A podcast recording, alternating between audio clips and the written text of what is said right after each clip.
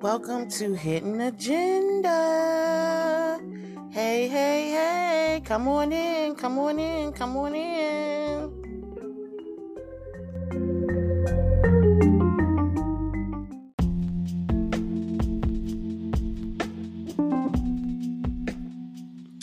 Hey, you guys, happy Monday and happy Labor Day. I hope you guys were able to do something that brought you satisfaction and peace today, um, whether it was some self care or whether it was giving back to your community or doing something positive for someone else. It could have just been sharing a kind word with someone, you know, saying something nice. Um, depositing any kind of positivity back into the universe. Um, I, I, hope that you guys were able to do that, um, and I hope that you were able to able to receive some love today too, you guys. And if you haven't, I want to send you some today. I'm sending you a virtual hug. Come and get it. Get that hug. Get that hug. Mm. I missed y'all so so much, my hidden gems. Um, so glad to be on today and um so glad to be able to come in and holler at you guys. So first off cardi b want to say congratulations to her and offset. Quoted we are so overjoyed to finally meet our son. He is already is already loved so much by family friend by family and friends and we can't wait to introduce him to his other siblings they said on an instagram post. And now a moment from our sponsor she gave birth on Saturday, according to TMZ, at a New York hospital. Um, so yeah, so they have a new little boy, and and um, Offset. This is Offset's fifth fifth child. So um, yeah, so shout out to them. Congratulations. Hey, in DC, there was a 5K family walk today to celebrate the Frederick Douglass Bridge. Whoop whoop. So I have a nonprofit organization by the name of Striving to Achieve Real Success.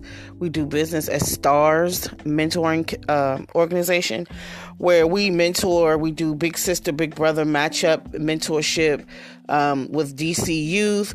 We also have Homework Heroes, where we go into different schools and we help with homework on certain days of the week.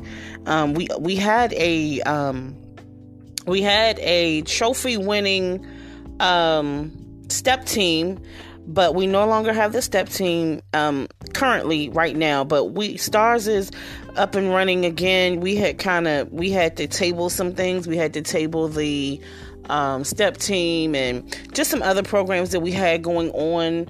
Um, and then COVID came around, so we um, we are we are back up and running, uh, and um, we are slowly but surely getting back on the scene and implementing programs in the city and serving our community. So today was our first um, community service since I think in the past since the past five years because we're kind of like reopening basically, right? So today we went and we volunteered down um, at the Frederick Douglass Bridge um, at the 5K walk, and it was really really nice. It was just really empowering. First of all, it was a beautiful beautiful day.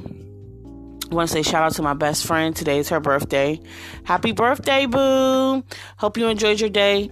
Um, but uh, yeah, so today was a beautiful day. Uh, for one, weather wise, just gorgeous.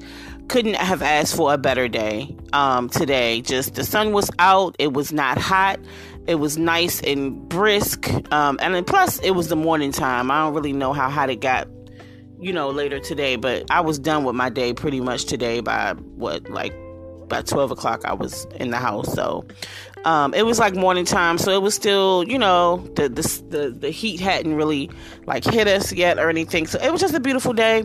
People were out with their families and their children and their dogs and on their bikes and a few people on skateboards. I mean, there was old people, young people, babies, children, teenagers, um, you name it, black people, white people um, you know, so it was um it was just really, really nice to see, especially, you know, with the pandemic and everything going on, just really, really nice to see a coming of togetherness, you know? Um, and and you can tell that people were really happy to just be out, to just kind of feel some normalcy. I mean, some people, I mean, people weren't running with their masks on. No, I didn't see runners, participants with with masks on at first, but um, I mean, you know, while they were running. But initially, people did have their mask on until they started the walk, and then um, us as volunteers, you know, we we pretty much wore our masks. You know, even outside, we pretty much wore our masks, but they had um, performers. I don't remember the name of the the the dancers that danced, but they were really really nice. They had did a couple of performances. They was playing some good old Chuck Brown. You know, it was just the whole DC vibe. Again, it was just really really good. You know, to be in my city, to be in my hometown, to be amongst, you know, pretty much family because we are all family, right? So um, next thing, you guys. So, according to TMZ, y'all, there was an, Alaska airline passenger who got booted off. She claims for being fat. She's claiming that there was some um, there was some harassment and discrimination, and she's actually um, seeking to maybe press charges. She said she got booted for being fat in a sports bra. She allegedly got kicked off the flight. Um, her name is Raylyn Howard. Um, she did upload a video on TikTok if you want to go check it out. She um, she uploaded the video of herself getting kicked off of Alaska Airlines on Friday, in which police were questioning her about the incident in the video. Um, and she actually showed the police the sports bra that she was wearing. Um, she told them that the airline had asked her to change from the sports bra into a shirt, and she did. She uh, she said she apparently she, changed into a pink leopard shirt, and she said apparently that wasn't good enough for them, and she feels like, and next thing you know, she was being carted off um, off the airplane, and she feels like it's because it was because of her weight. She said she was removed because her they said her stomach was still showing y'all. Okay, so that's kind of crazy. And then you guys, some kind of not some not kind of, but some sad news today. Uh, Michael K. Williams um, who we know uh, know as Omar from The Wire. Uh, he was found dead today at the age of 54. Um, Omar Little, he was on The Wire.